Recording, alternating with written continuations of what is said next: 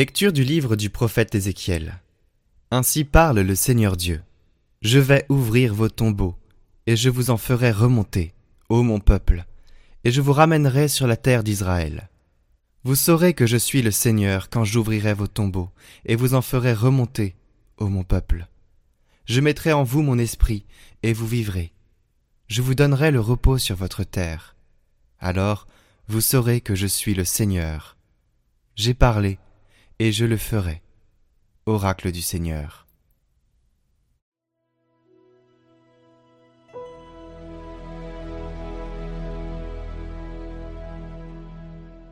Près du Seigneur est l'amour, près de lui abonde le rachat. Des profondeurs je crie vers toi, Seigneur. Seigneur, écoute mon appel. Que ton oreille se fasse attentive au cri de ma prière. Si tu retiens les fautes, Seigneur, Seigneur, qui subsistera? Mais près de toi se trouve le pardon, pour que l'homme te craigne. J'espère le Seigneur de toute mon âme. Je l'espère et j'attends sa parole. Mon âme attend le Seigneur plus qu'un veilleur ne guette l'aurore. Oui, près du Seigneur est l'amour, près de lui abonde le rachat. C'est lui qui rachètera Israël de toutes ses fautes.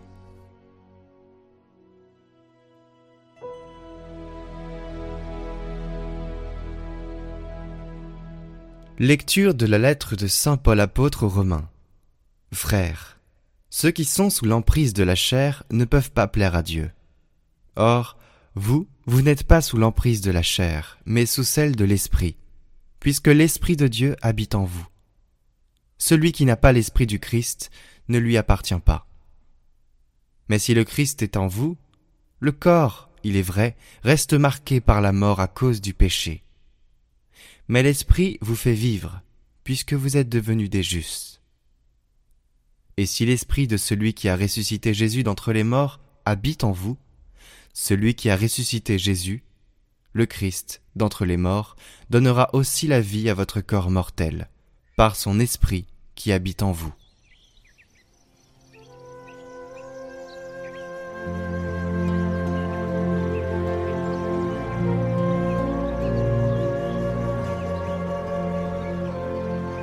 Évangile de Jésus-Christ selon Saint Jean. En ce temps-là, il y avait quelqu'un de malade, Lazare de Béthanie, le village de Marie et de Marthe sa sœur. Or Marie était celle qui répandit le parfum sur le Seigneur et lui essuya les pieds avec ses cheveux. C'était son frère Lazare qui était malade. Donc les deux sœurs envoyèrent dire à Jésus, Seigneur, celui que tu aimes est malade. En apprenant cela, Jésus dit, Cette maladie ne conduit pas à la mort, elle est pour la gloire de Dieu afin que par elle le Fils de Dieu soit glorifié. Jésus aimait Marthe et sa sœur, ainsi que Lazare. Quand il apprit que celui-ci était malade, il demeura deux jours encore à l'endroit où il se trouvait. Puis après cela, il dit à ses disciples, Revenons en Judée. Les disciples lui dirent, Rabbi, tout récemment, les Juifs là-bas cherchaient à te lapider, et tu y retournes? Jésus répondit, N'y a-t-il pas douze heures dans une journée? Celui qui marche pendant le jour ne trébuche pas, parce qu'il voit la lumière de ce monde. Mais celui qui marche pendant la nuit trébuche, parce que la lumière n'est pas en lui. Après ces paroles, il ajouta Lazare, notre ami, s'est endormi, mais je vais aller le tirer de ce sommeil.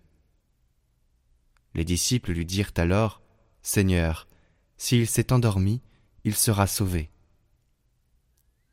Jésus avait parlé de la mort. Eux pensaient qu'il parlait du repos du sommeil.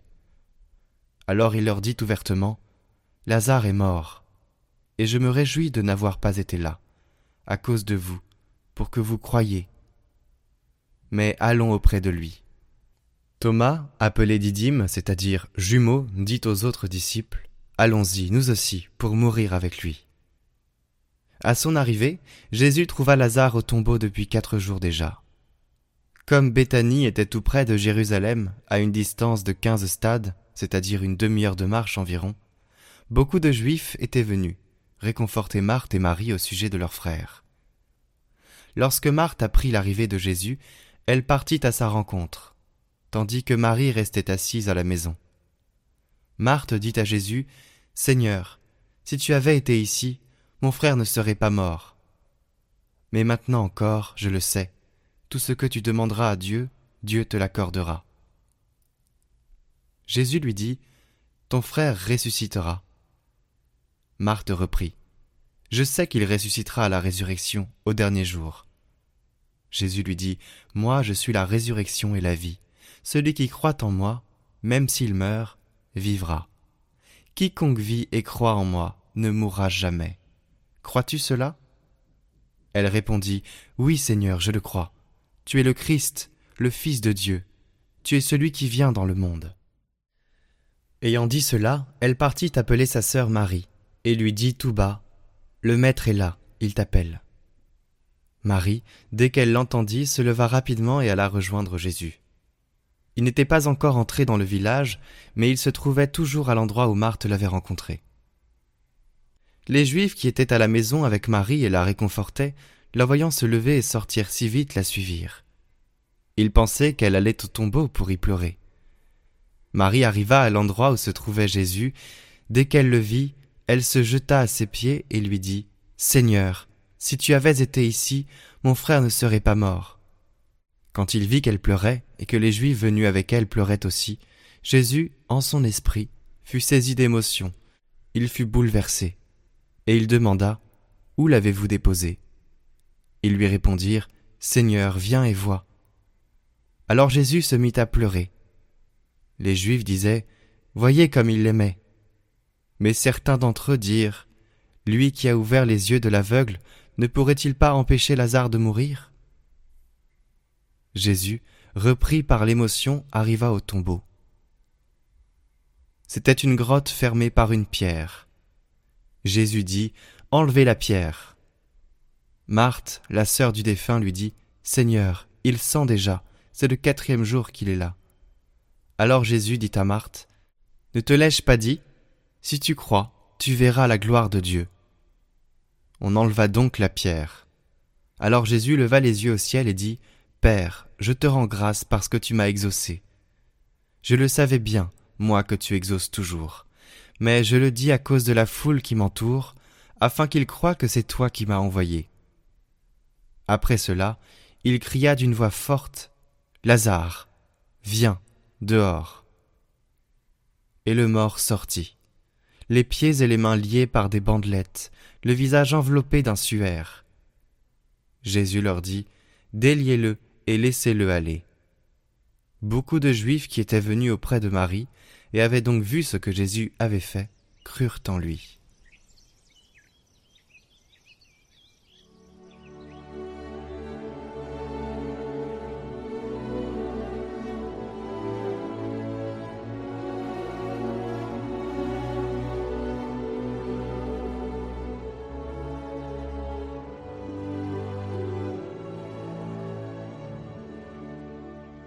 Mes chers amis, dans cet évangile de Lazare que nous venons de lire, d'écouter en ce dimanche, il est à noter que toutes les personnes qui participent à cet évangile sortent.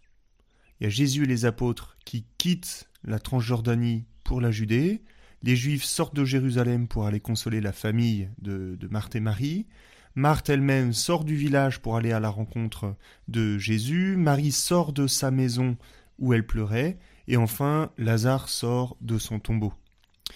Eh bien, comme chacun d'entre eux, euh, chacun des personnages de cet euh, évangile, vous aussi, nous aussi, nous sommes euh, enfermés bien souvent. Ce sont des prisons mentales dans lesquelles nous sommes enfermés. Parfois, ça peut être des fausses idées sur nous-mêmes, je suis nul, ou des ressentiments, les autres m'ont fait échouer.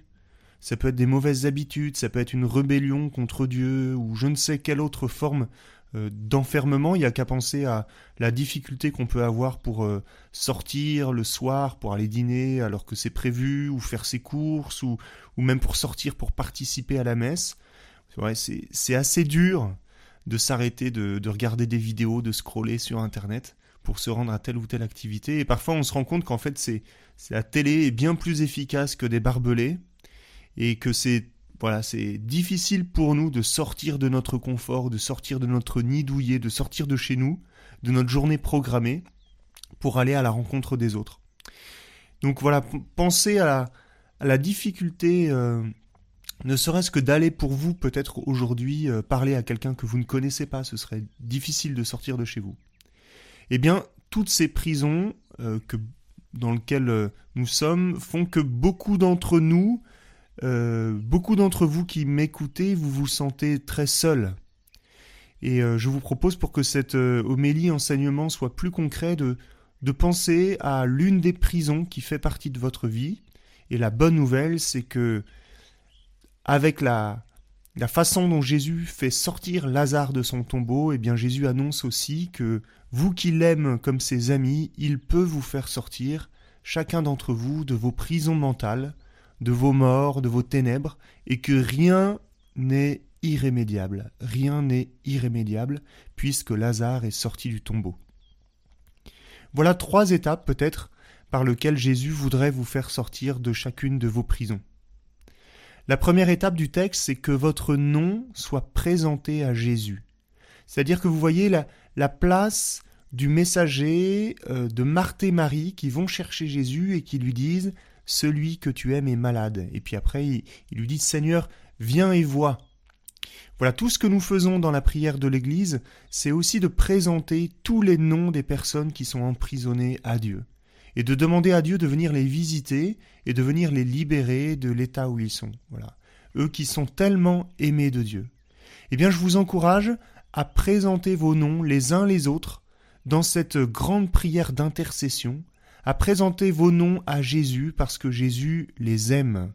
Et, et, comme Marthe et Marie ont présenté le nom de Lazare à Jésus, eh bien, pour que vous soyez libérés, vous avez besoin que l'Église présente vos noms à Jésus.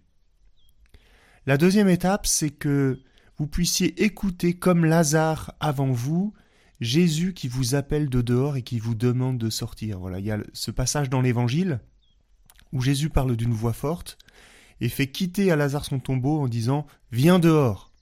Eh bien aujourd'hui, alors que vous m'écoutez, peut-être que vous entendez, par la puissance de l'Esprit Saint, cette voix à l'intérieur de vous qui vous dit Sors de ta prison, sors de chez toi, sors de cette prison mentale dans laquelle tu es enfermé, et par la puissance de l'Esprit, quitte cette, cette prison et quitte ta rébellion, quitte ta maison, quitte ton confort, quitte tes idées noires, quitte ta timidité. Entendez l'Esprit Saint qui vous appelle maintenant à sortir, et peut-être que certains sentent que c'est c'est maintenant même en entendant ces paroles que la puissance de Dieu se déploie en eux, et ils sentent qu'aujourd'hui cela s'adresse à eux, cette parole vient dehors, s'adresse à eux. Et donc sortez maintenant, sortez, suivez l'appel de Dieu, ayez confiance, parce que sa puissance peut tout. Et puis la troisième étape, vous voyez, c'est que il est significatif que lorsque Lazare sort, il est encore enserré dans ses bandelettes. La guérison n'est pas finie. Et donc vous qui êtes allés sortir de vos prisons par euh, l'appel de Dieu, votre guérison n'est pas finie. Vous avez besoin des uns et des autres pour qu'ils vous enlèvent les bandelettes. Et Jésus confie la mission à ceux qui sont là d'enlever les bandelettes de Lazare qui le retiennent encore à la mort. Et cela, c'est le rôle de la communauté. Et donc vous qui voulez sortir de vos prisons, vous avez besoin de la communauté chrétienne, vous avez besoin de l'Église, vous avez besoin des autres chrétiens, parce que ce sont eux qui ont reçu l'invitation de la part de Jésus, dans le texte d'évangile que nous avons entendu, de d'enlever les bandelettes de ceux qui sortent des prisons. Prenez soin des, autres, faites partie d'un petit groupe dans votre paroisse, allez à l'église, fréquentez, parlez aux autres pour qu'ils puissent, chacun puisse enlever, grâce à Dieu, les liens qui nous relient encore les uns les autres à nos prisons dans, duquel nous voulons sortir et, in fine, qui nous relient encore à cette culture de mort. Eh bien voilà, vous avez compris en conclusion que les trois étapes que Jésus vous propose pour euh, faire son œuvre de salut dans votre vie, c'est que vos noms soient présentés à Jésus par vos voisins, par vos amis, ensuite que vous puissiez écouter l'Esprit qui vous demande de sortir de vos nids, de vos, foyers, de vos prisons mentales, et enfin que vous puissiez vivre dans l'Église, dans la fraternité, dans la communauté, pour faire l'expérience d'être confiés les uns les autres et vous enlever mutuellement les bandelettes, et c'est ainsi que le Seigneur réalisera son œuvre pour vous, qu'il vous fera sortir de chacune de vos prisons. C'est ce que nous fêterons particulièrement ensuite, euh, le jour de Pâques, où vraiment le tombeau par excellence a été vaincu, la mort a été vaincue, et la vie a repris sa place. Qu'il en soit ainsi, je vous confie tous, au nom du Père, et du Fils, et du Saint-Esprit. Amen.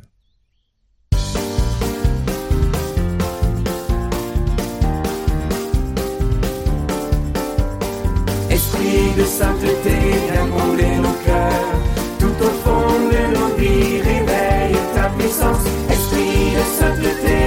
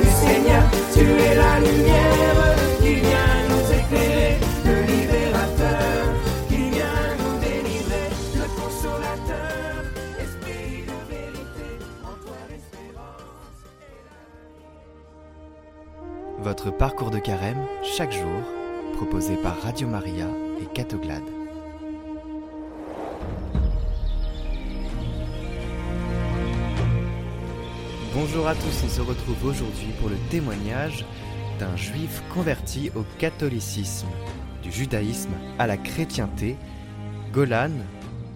Maintenant, Charles va nous parler de sa conversion, de sa vie de famille, de la figure de Marie, de la figure de Jésus, et on l'écoute maintenant. Bonjour à tous, euh, chers auditeurs de Radio Maria et de Catoglade. Euh, je m'appelle Charles, euh, je me prénommais Golan avant ma conversion et je viens aujourd'hui vous parler de ma conversion au christianisme. Donc on doit reprendre depuis les origines. Je suis né juif et j'ai grandi euh, au cours de mes premières années de vie en Israël. J'ai une éducation extrêmement religieuse. Euh, donc j'ai toujours été près de Dieu, mais je ne connaissais pas Jésus, car dans la religion juive, Jésus est le Messie que l'on attend toute une vie et qui ne vient pas. Et il a fallu que je traverse, euh, comme souvent dans la vie, de l'adversité pour, pour rencontrer Jésus.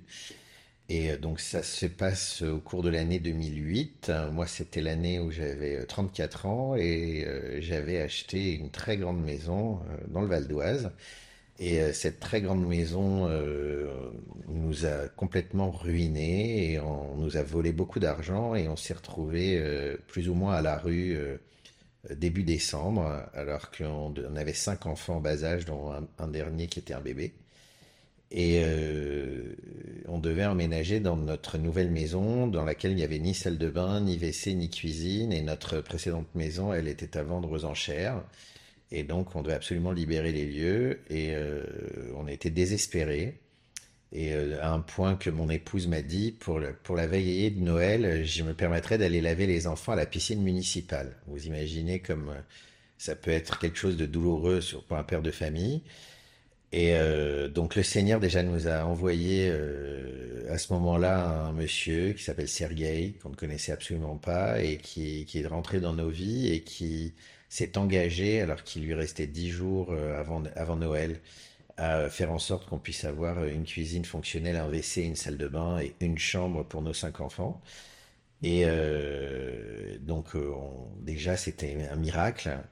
Et euh, le miracle s'est complété euh, au cours de la veillée de, Noël, que nous ne fêtions pas religieusement puisque nous n'étions pas chrétiens, mais nous faisions quand même, comme beaucoup de païens, euh, un repas de Noël, comme, comme beaucoup de Français et de gens à travers le monde.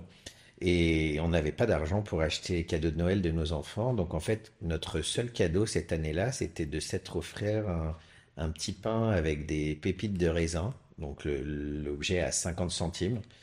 Donc c'était notre cadeau. Donc on a partagé ce morceau de pain.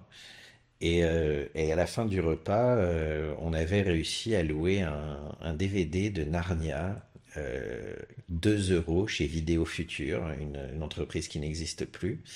Et donc voilà, notre, notre veillée de Noël a été extrêmement simple. Et là, on s'est retrouvé, moi entouré de mes cinq enfants, devant ce film. Et j'ai été pris euh, d'une émotion euh, grande que je ressens encore aujourd'hui en vous parlant, en me disant que, bah voilà, c'était dans la simplicité euh, que, que, le Seigneur nous touche. Et, et là, il y a eu un tournant, donc ce 24 décembre 2008, où je me suis rendu compte qu'il y avait quelque chose d'autre dans la vie que d'avoir et de, cumuler des biens et que finalement l'essentiel se trouvait dans les gens qui nous entourent, dans l'amour que nous, portons les uns aux autres. Et euh, c'était déjà une grosse prise de conscience. Mais comme j'étais emprunt quand même d'une culture juive et très prégnante, euh, il m'a fallu encore euh, du temps, du cheminement personnel, accompagné. tout d'abord, j'ai consulté les gens qui m'entouraient, c'est-à-dire les rabbins que je connaissais, ma famille, mes parents, etc. Et euh, pour finir, à un moment donné, par me rendre compte que, en fait, toutes ces valeurs qui me touchaient tellement, euh, c'était les valeurs que Jésus portait et qu'il voulait nous transmettre. Et donc ça, cette prise de conscience réelle, je crois que je l'ai eue euh, à la fin de l'année 2010. Donc il s'est passé deux ans. Ensuite, j'ai fait une psychothérapie parce que je me suis dit euh, en tant que médecin que je devais devenir dingue et euh, pour que le psychiatre me réponde que d'être attiré par Jésus le Christ n'était pas une pathologie psychiatrique, ça me fait encore sourire aujourd'hui. Et euh, mes parents, qui sont des gens très ouverts, m'ont accompagné en me proposant de, de me renseigner, d'étudier à propos de la vie de Jésus. Et euh, je me suis aussi retrouvé entouré par des amis euh, catholiques euh, qui sont des gens extraordinaires, qui sont des amis encore aujourd'hui que j'avais connus par l'intermédiaire d'un groupe de chant. Et, je me suis dit, ben moi j'ai envie de ressembler à ces gens-là, j'ai envie de porter ces valeurs-là et j'ai envie de transmettre le message de, Jésus-Christ, aimez-vous les uns les autres comme je vous ai aimé. je ne savais pas vraiment par quel bout prendre le chemin. Et un jour, je vois arriver à ma consultation une dame qui s'appelle Sœur Patricia, qui se reconnaîtra peut-être si elle regarde cette vidéo, et qui était une carmélite, qui était au Carmel de Daumont. Alors moi, c'est la seule fois de ma vie que j'ai vu une sœur à ma consultation, et euh, je n'en ai jamais revu depuis. Et euh, donc j'ai considéré que c'était le Seigneur qui me l'avait envoyé, et euh, on est, je lui ai dit, ah ma sœur, vous êtes devant moi, on va parler de choses sérieuses. Donc, on a complètement laissé tomber son problème euh, médical. Et je lui ai demandé de l'aide pour savoir euh, ce que je devais faire pour euh, enfin pouvoir être accueilli auprès des frères chrétiens. Et cette dame, elle a été un, maillon absolument fondamental, qu'elle m'a dit Ne vous inquiétez pas, docteur, je m'occupe de tout. Je vais, je vais m'occuper de tout ça et quelqu'un va vous rappeler du diocèse. C'était le diocèse de Pontoise. Et Quelques semaines plus tard, on m'a téléphoné du service des catéchuménats Et on m'a dit, voilà, on vous a, on va vous confier à monsieur Untel, qui se trouve être un homme qui était d'origine juive et qui était médecin comme moi, mais qui était surtout un docteur en théologie, un érudit qui parlait sept langues, dont le grec, l'hébreu, enfin voilà, quelqu'un d'extraordinaire. Et donc c'est là où, euh, en septembre 2012, j'ai commencé mon catéchuménat et euh, ça a été extrêmement riche. J'ai eu un catéchuménat euh, sur mesure. On était deux catéchumènes avec ce monsieur et on a posé énormément de questions. On a lu beaucoup l'Évangile, mais moi, comme je connaissais par mon éducation quand même bien l'Ancien Testament, puisque j'ai appris la Torah toute mon enfance. Euh, j'ai réussi à trouver la, continuité qu'il y avait entre les, juifs et les chrétiens, puisque je ne comprenais pas en fait au début pourquoi Jésus était venu pour dire autre chose. Et euh, en fait, finalement, je me suis bien rendu compte que Jésus ne disait pas autre chose, c'est qu'il avait euh, accompli les, termes du, premier deal, hein, de, la première alliance, et qu'il était venu nous, nous expliquer que désormais, le cœur de notre vie, c'était de nous aimer les uns les autres à, travers plein de règles, puisque le judaïsme est truffé de 613 commandements et que finalement, dans le christianisme, on en a éliminé beaucoup pour se centrer sur les sept péchés capitaux, mais surtout euh, un commandement principal, c'est de s'aimer et de, se consacrer aux autres. Et donc là, euh, donc mon parcours de catéchuménat, qui s'est achevé par mon baptême euh, la nuit de Pâques de mes 40 ans en 2014, après une traversée donc du désert de 40 ans, tout, un symbole. Euh, et ce que je ressens clairement depuis 9 ans maintenant, c'est que Jésus a changé ma vie dans la perception que j'en ai. C'est-à-dire que, évidemment, on vit dans un monde terrestre avec euh, des velléités, voilà, on, on a tous envie d'avoir des choses. Mais pour le coup, aujourd'hui, si j'ai pas quelque chose, c'est pas important parce que le, cœur de ma vie, c'est euh, de, de, partager, de, d'écouter, de passer du temps avec des gens que j'aime et qui m'aiment et euh, d'essayer de leur apporter euh, la bonne écoute, la bonne parole, de les soutenir quand il y a une difficulté ou, ou autre d'ailleurs, ou de rigoler avec eux quand tout va bien. et c'est tellement important que ça a complètement changé ma vie. C'est-à-dire que désormais, si je me heurte à une difficulté, je vais relativiser immédiatement. Euh, je ressens pas de frustration ni de contrariété. Hypothèse, euh, je décide de changer de travail pour travailler à tel endroit. Si on me prend pas, je considère que c'est une grâce et c'est une grâce et ça se passe toujours très bien. Si je décide d'acheter un bien mobilier, immobilier, euh, n'importe quel objet matériel et que finalement ça doit se faire, ça se fait, ça peut être une petite chose. Euh, j'achète beaucoup de choses sur le bon coin. Alors j'envoie parfois des messages en disant euh, voilà je voudrais bien acheter votre chaise, votre table ou, ou euh, n'importe quoi. Et puis je me dis bon bah si ça doit se faire, ça se fera et si ça se fait pas, c'est pas grave parce que tout ça c'est somme toute que du matériel et ça n'a j'ai relayé ça complètement à un degré lointain ce qui n'était pas du tout dans mes valeurs originelles, puisque moi j'étais plutôt dans le constituer un patrimoine, avoir beaucoup et cumuler, accumuler et cumuler. Et donc euh, vraiment aujourd'hui je suis convaincu par le message de Jésus qui, euh, qui est là pour nous dire que l'essentiel de nos vies est euh, dans ce que nous partageons les uns avec les autres et euh, voilà, c'est le cœur de mon histoire, c'est ce que je transmets à mes enfants, c'est ce que je partage avec eux ou avec mes amis. Et euh, voilà, c'est vraiment le. il y avait quelqu'un avant et il y a une autre personne aujourd'hui qui vous parle. Et euh, beaucoup de sérénité sur le chemin de Jésus, puisque on lui, on lui confie nos, nos soucis. Alors, j'ai eu la chance d'échanger avec un auteur qui s'appelle Jean-Marie Élie Bon, qui est un ancien rabbin qui est devenu euh, chrétien et qui a écrit un ouvrage qui s'appelle De la kippa à la croix. Donc ce livre, je l'ai lu et j'ai eu la possibilité d'échanger avec ce monsieur qui m'a beaucoup aidé parce que je ne comprenais pas de quelle manière on devait prier Jésus, puisque moi j'ai toujours prié Dieu, Dieu le Père, Dieu créateur, mais comment on confie euh, sa vie à Jésus-Christ? Et lui, m'a dit, Jésus-Christ, porte ta croix. Donc tu lui confies tous tes soucis, toutes tes galères, et il est là pour ça, il portera tes emmerdes. Et alors, c'est d'une certaine manière, ça me paraît parfois un petit peu ingrat, parce que c'est vrai que quand je rends grâce pour quelque chose de très positif dans ma vie, je rends grâce à Dieu. Et quand je confie mes soucis, je les confie à Jésus pour qu'il les porte sur sa croix. Après, bon, comme vous le savez, on a la chance d'avoir un Dieu qui a plusieurs facettes, qui est trinitaire, et donc voilà, on s'adresse à la même personne finalement. Mais Jésus, pour moi, il a pris la forme de celui qui est là pour, euh, pour m'épauler, pour euh, c'est une sorte de tuteur, on s'appuie dessus.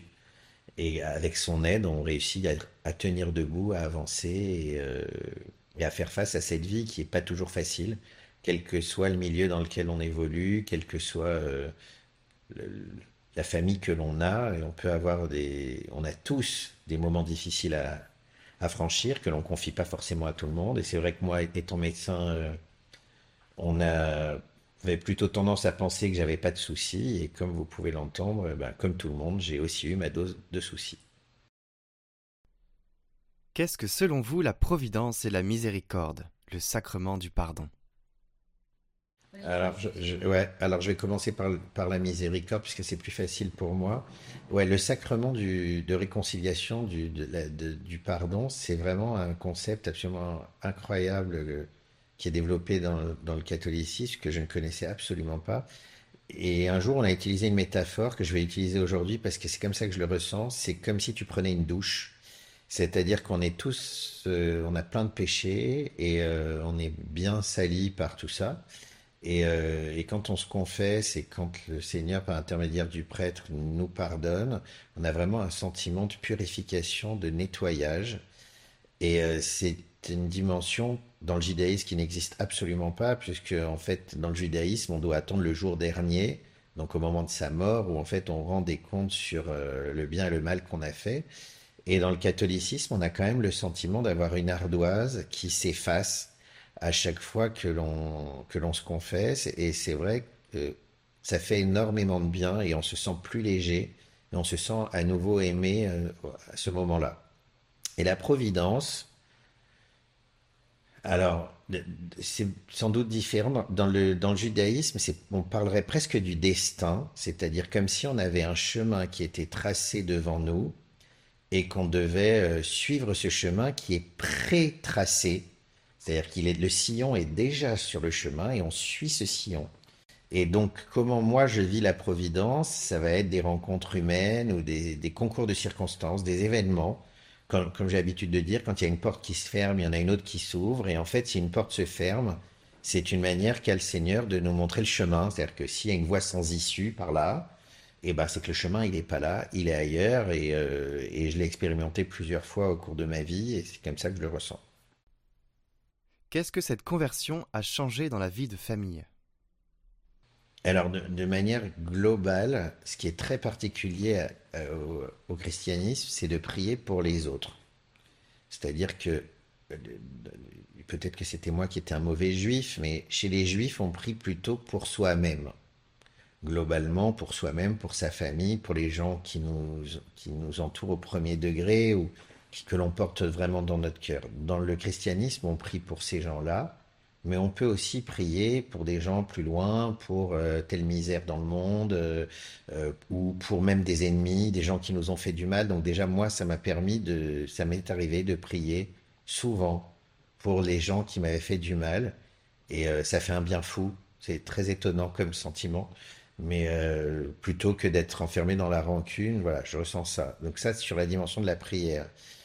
Après, euh, dans la vie de famille, je dirais que qu'est-ce que ça a changé dans notre couple?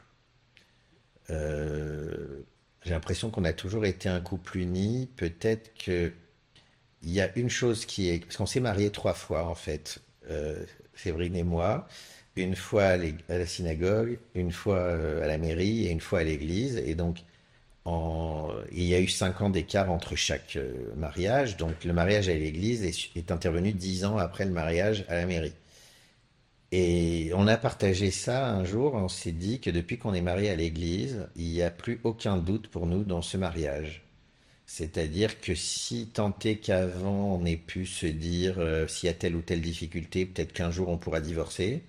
Et là, ce que l'on ressent intimement, profondément, c'est que le mariage, il est, il est immuable, qu'il est indéfectible, indissociable, et qu'il est solide. C'est quelque chose qui est, que nous percevons tous les deux.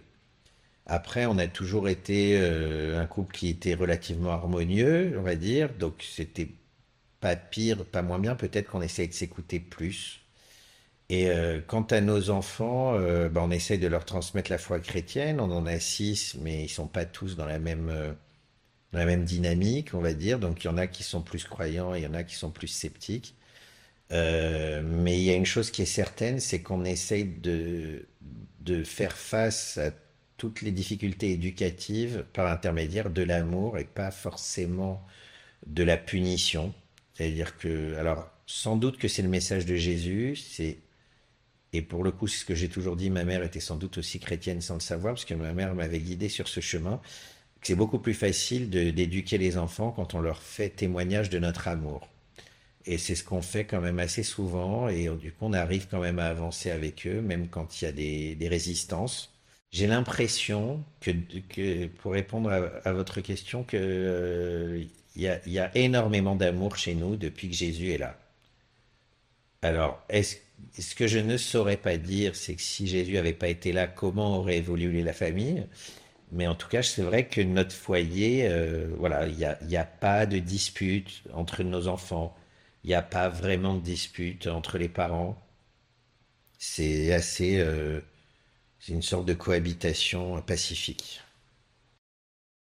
Est-ce qu'il y a une parole qui a marqué votre chemin spirituel? La parole qui sort tout le temps, que je cite plusieurs fois par semaine et que mes enfants citent derrière moi, c'est tout est grâce. Ça, c'est tellement vrai et c'est tellement du vécu et euh, on vit parfois des, échecs, enfin ce que l'on peut assimilé à un refus, un échec, une contrariété. Au premier degré, ça paraît une déception, et en fait, quand on se dit que, que tout est grâce et que le Seigneur ne fait jamais rien pour rien, d'abord, on fait face à, à cette note négative avec beaucoup de positivité, et finalement, on rebondit très vite, et, et c'est vraiment une parole qui nous guide. Et euh, je l'ai tellement dit que quand mes enfants m'imitent, ils disent tout est grâce. Avez-vous vu le film de Gad Elmaleh Reste un peu Comment voir la Vierge Marie? Ah oui, j'ai vu le film de Gad Elmaleh. Alors, il m'a beaucoup touché parce qu'on a euh, plus ou moins la même structure familiale. C'est-à-dire que mes parents étaient marocains, euh, qu'ils avaient un peu le même euh, genre de valeurs. ça m'a beaucoup, beaucoup fait rire et puis pleurer aussi parce que j'avais beaucoup d'émotions. alors moi, la Vierge Marie, elle était très loin de moi au départ. Ça a été une autre conversion que la conversion à la Vierge Marie contrairement à Gad. Euh, moi, c'était Jésus, Jésus, Jésus. Et, Marie, euh, je n'arrivais pas à concevoir euh, sa sainteté, enfin, je ne ressentais rien. Et il y a eu d'abord un pèlerinage des pères de famille à Cotignac, où j'ai râlé pendant trois jours, et les frères qui étaient là avec moi, ils ont dû me porter pratiquement, pas physiquement, mais psychologiquement, pour que j'arrive en haut. Et euh, franchement, j'ai marché toute la route en me disant plus jamais je reviens. Et quand je suis arrivé en haut, euh, on, rentre donc dans, dans l'église Notre-Dame de Grâce et euh, on s'agenouille en chantant Je vous salue Marie. Et alors là, j'ai levé les yeux et il y avait Notre-Dame de Grâce, donc une, une icône, quoi, une statue. Donc c'était pas la Vierge Marie puisque c'était une statue. Et alors j'ai été pris d'une émotion euh, absolument euh, indescriptible. Je me suis mis à sangloter euh, de manière caricaturale. J'avais l'impression d'avoir des larmes qui sortaient de mes yeux. Et quand je regardais la statue qui représentait Marie, la statue pleurait aussi. Et là, je me suis dit qu'il y avait un truc qui se passait, qu'on vivait les choses. Donc ça a été pour moi le miracle. Et euh, donc là, il naît un doute. Donc là, on était en juillet 2014. Donc moi, j'étais baptisé depuis trois mois, mais euh, je croyais bien en Jésus. Mais Marie, là, je me suis dit, bon, il y a peut-être quand même quelque chose avec cette femme incroyable. Et euh, ça s'est confirmé. Et là, à partir de l'événement que je vais vous raconter, elle est vraiment rentrée dans ma vie. Et euh, c'est que donc le 13 mai 2015, euh, c'était donc l'anniversaire de l'apparition de Marie à Fatima. Et en fait, euh, d'ailleurs, pendant que je vous parle, je suis en train de réaliser une chose. Donc, j'ai un de mes fils qui avait deux ans, et euh, on avait une statue dans le jardin, qui était la statue d'une femme qui n'était pas Marie, mais qui, d'une certaine manière, ressemblait beaucoup à une potentielle icône de Marie. Euh, c'était une femme, ça aurait pu être la Vierge, mais c'était pas ça. Et euh, la statue est tombée sur mon fils de deux ans, une statue qui devait faire au moins 200 kilos. Donc euh, Victor a été blessé, euh, une fracture du bras. Et c'était la veille de la profession de foi de, de mon fils Clément et de la première communion de mes fils Gabriel et Mathias. Donc tout ça sur le même week-end et, euh, et l'anniversaire de l'apparition de Marie à Fatima. Et là, je me suis dit, j'ai réalisé après, euh, après l'événement, une fois que tout était passé, qu'en fait, euh, c'était extrêmement grave ce qui s'était passé et que l'enfant aurait tout à fait pu mourir écrasé par la statue de 200 kilos. Et que pour moi, alors, il y avait eu un événement ce jour-là, c'est que nous avions une femme de ménage brésilienne qui était protestante et qui ne croyait pas en Marie. Et euh, donc, c'était un vendredi, donc elle quittait la maison à 17 heures. Et moi, je lui ai dit, demain, si vous voulez venir à l'église, il y a la profession de foi de Clément et la communion euh, de Gabriel et Mathias. Vous pouvez venir. En plus, il y a une communauté portugaise, comme elle était portugophone. Et cette femme euh, qui s'est mise à crier dans mon entrée en disant, mais moi, je ne crois pas en Marie. euh, elle- il me semble, si je veux pas transformer ses propos, mais qu'elle ait insulté euh, Marie. Et qu'elle a dit quelque chose du style, de toute façon, cette nana, c'est, elle a traité de tous les noms, je, ne dirais pas, mais bon, voilà, vous pouvez bien imaginer. Et, euh, moi, j'étais désemparé, puisque j'étais pris à ce moment-là, donc c'était avant que la statue tombe sur Victor. Et euh, moi, pris de doute, puisque j'avais pas encore la foi de Marie. Et donc, j'ai pas pris euh, le, pied de lui dire, je ne vous permets pas de parler comme ça de la Sainte Vierge Marie, etc. Et j'ai un peu baissé la tête et je l'ai laissé tenir des propos euh, obscènes. Et euh, donc elle est partie. Et donc une heure après la statue, donc une heure après cet événement, la statue tombe sur Victor, qui se fracture le bras, qui va très bien aujourd'hui, il a 8 ans, donc il n'est pas mort. Entre 17h et 18h, ce même jour, mes deux garçons qui faisaient leur première communion avaient un rendez-vous avec le prêtre qui les préparait à la première communion, donc une séance de préparation à la première communion. Donc je suis allé avec eux, c'était à l'église de Bougival, et à la fin de notre échange, donc il était 18 heures, et euh, donc je dis au prêtre, vous savez ce qui m'est arrivé aujourd'hui, j'ai ma femme de ménage brésilienne, protestante, qui a tenu tel et tel propos, etc. Et euh, le père me dit, euh, vous auriez dû euh, la reprendre, vous auriez dû faire ci, faire ça, etc. Et puis du coup, on, s'est quitté avec, donc il y avait le père Bonnet, mes deux garçons, moi, et donc on a fait, on a chanté trois fois Je vous salue Marie pour rendre grâce, et puis d'une certaine manière pour, comme, comme si c'était pour s'excuser de ne pas avoir été à la hauteur de, de défendre la réputation de la Vierge. Et euh, on monte dans la voiture, donc 18h05, ça faisait 5 minutes, et ma femme m'appelle et elle me dit, il faut que tu viennes vite, euh, la statue est tombée sur Victor, etc. Donc c'était le moment où nous avons prié la Vierge était quasiment simultanément le moment où cette fameuse statue est tombée sur Victor. Et là, avec le recul, le lendemain, quand j'ai mis bout à bout la succession d'événements entre l'insulte à la Vierge, euh, le Je vous salue Marie trois fois, euh, l'apparition de Marie à Fatima, enfin bon, tout ça qui était finalement en même temps.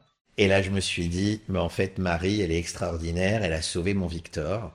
C'est notre mère à tous, et voilà. Et là, ça a été pour moi, Marie est arrivée dans ma vie, mais finalement avec euh, sept ans après que Jésus soit arrivé. Donc, contrairement au film de Gad Elmaleh, qui lui est arrivé par l'intermédiaire de, Marie, euh, moi, je suis arrivé par l'intermédiaire de Jésus. Mais d'un autre côté, ma maman s'appelait Marie.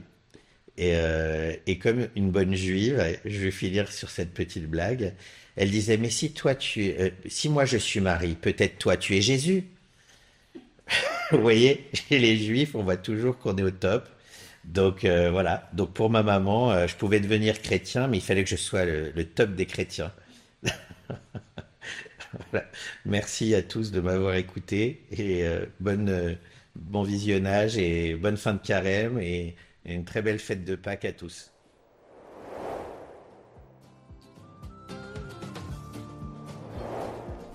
Nous vous rappelons que vous pouvez revisionner en individuel les vidéos du parcours de carême sur notre chaîne Prière par Catoglade, en lien en description.